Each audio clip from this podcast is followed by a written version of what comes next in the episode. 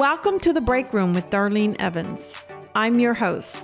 We are going to discuss the good, the bad, and the ugly when it comes to the workplace.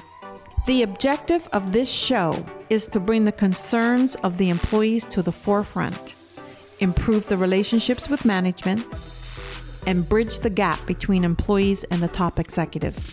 So let's get started. Today's subject is talking about the high surge of gun sales in the US.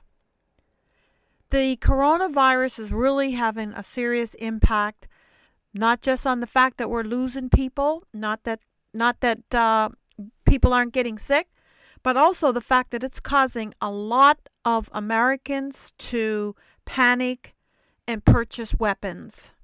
A number of the states that this seems to be pretty high in is California, Alabama, and of course New York. New York being one of the largest states that have lost so many people due to the coronavirus. But this coronavirus is really putting a scare in individuals, and that's the reason for the serious surge in gun sales. Now, let's think about it. You know, there's been school shootings because of guns, it's been happening pretty much every year. Well, this March of 2020 is the first year in 18 years that we have not had a school shooting. And you know the reason why? Because school is out. Sadly, very sadly.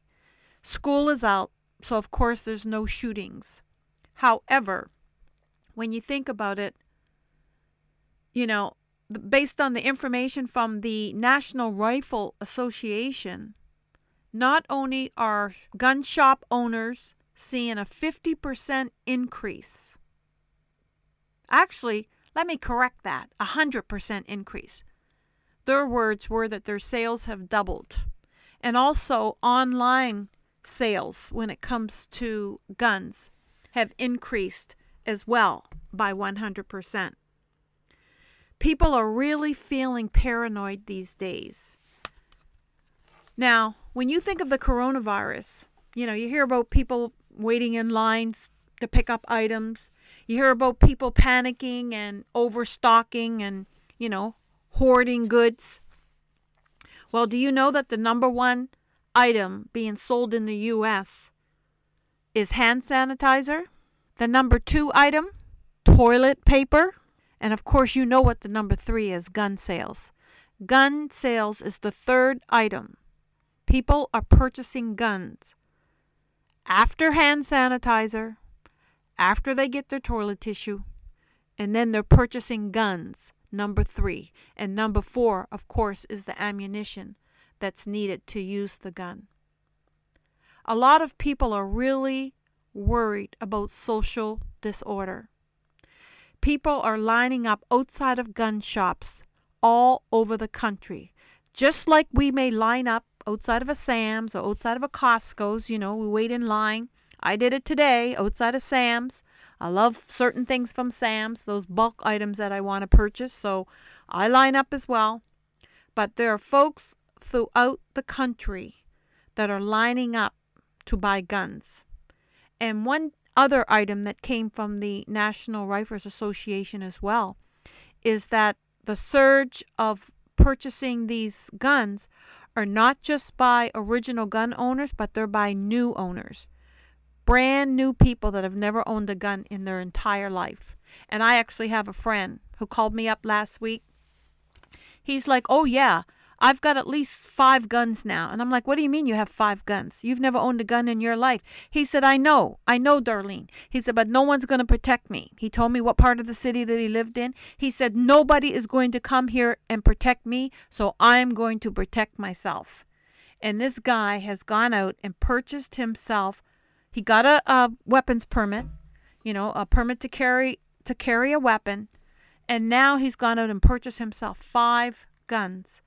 And of course, you know, I know that he told me his ammunition was going to be arriving any day. He purchased that online.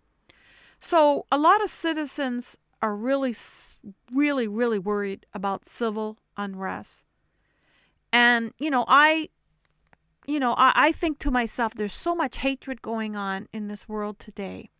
There's so many people that are doing horrible things to hurt people. Like, people don't seem to care about people like they used to years ago. Today, everybody's out to fend for themselves. Everything seems to be about the almighty dollar. And I think to myself, like, are we really headed for a civil war?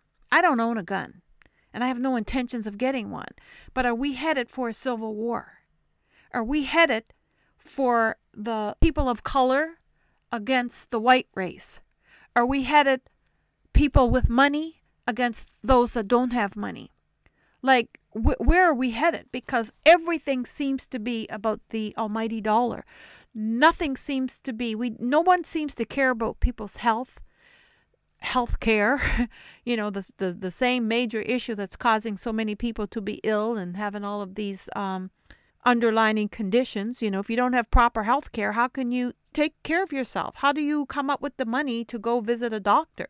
If you don't have a proper income coming in, how do you get the proper food to eat? So, you know, I, I say to myself, you know, all the time, and that's something that's been on my mind, not just since the coronavirus, but for at least the last two or three years, just based on everything that's been happening in our country.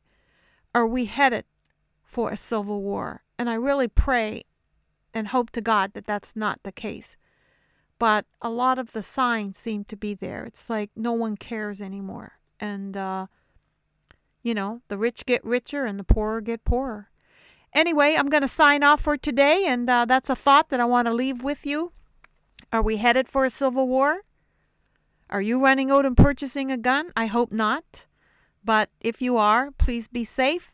Until next time, take care. To all of our listeners, remember now The Break Room with Darlene Evans. I can be found on SoundCloud, iTunes, Google Play, Spotify, Facebook, and Instagram. And if you'd like to shoot me an email, go ahead. Darlene at The Break Room with DarleneEvans.com. I would love to hear from you.